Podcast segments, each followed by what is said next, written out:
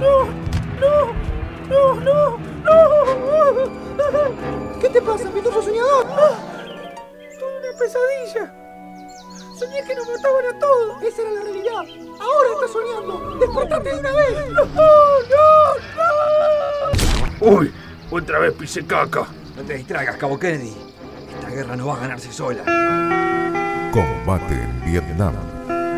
Injusticia Infinita, la radioserie que se ganó un espacio eh, por la fuerza.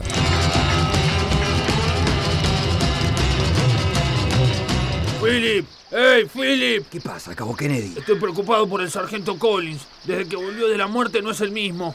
Es muy común en esa clase de experiencias. Míralo a Víctor Sueiro. Antes era escribano público y ahora dicta conferencias sobre Los Ángeles. ¿Se hizo creyente? No, se hizo rico. Compró un avión y mientras vuela sobre Los Ángeles da conferencias sobre mercadotecnia. Pero esto es distinto. Evidentemente. El sargento Collins no sabe nada de mercadotecnia. No está tan comunicativo como antes. Y está renovando su look. ¿Los cuatro soldados gays le renovaron el guardarropa? No, lo hizo solito. Ahora anda todo el tiempo con el pecho al aire y se ató una cinta roja como si fuera una vincha. Seguro es la crisis de la mediana edad. A Víctor Sueiro también le pasó. Se hizo vegano y se casó con una artesana salvadoreña. ¡Silencio!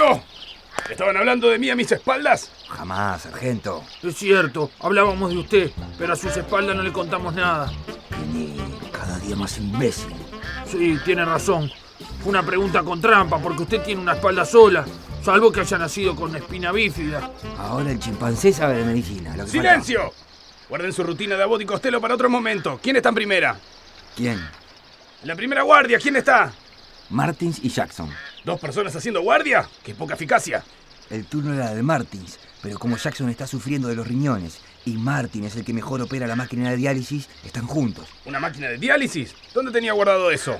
Así como la ve, estas mochilas son bastante grandes. Yo llevo un scooter por si tengo que hacer una huida rápida. Y yo cargo con los tres hermanos muertos del soldado Ryan.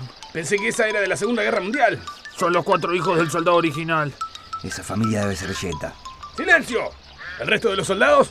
Al prisionero masoquista lo tuvimos que frenar un par de veces porque quería practicar bungee jumping sobre el acantilado. Eso está muy bien. Un poco de deporte seguramente le corrija sus placeres desviados. Es que insistía con tirarse atándose la soga al cuello.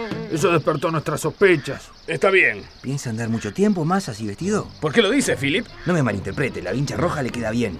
Pero con tanto mosquito y tanta hiedra venenosa, yo que usted me pondría una camiseta. No tiene nada de malo andar mostrando los pectorales. Pero lo que usted tiene son como tetitas de gordo. Y esa panza no puede resultarle atractiva a nadie. ¡Sí! Ya sé, silencio.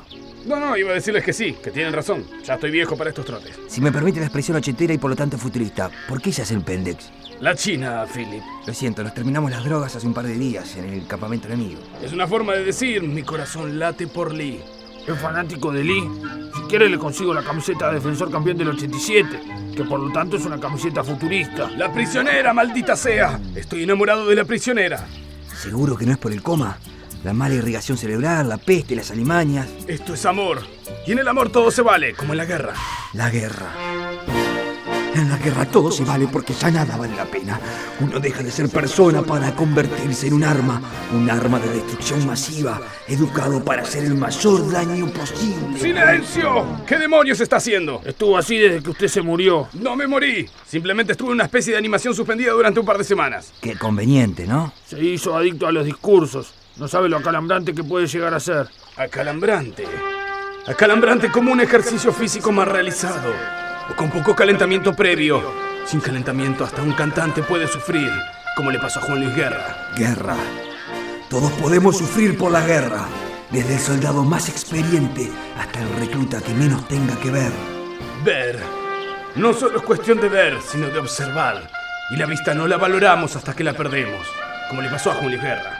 Guerra. Mejor me voy a dar una vuelta y en un par de horitas vuelvo. Por la guerra. Combate en Vietnam suerte, Chinita. Este cuchillo está muy desafilado. Voy a tener que conseguir otro. No me mate, por favor. Mi intención no es matarte. Pero bueno, si tu cuerpo no puede sobrevivir separado de tu cabeza, es problema tuyo. Adelante.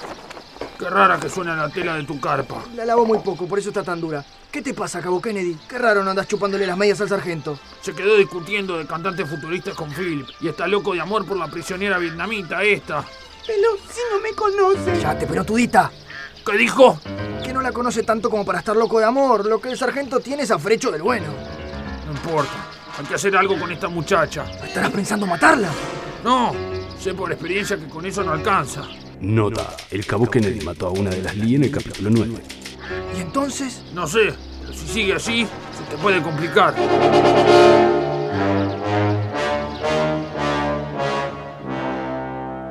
Combate en Vietnam.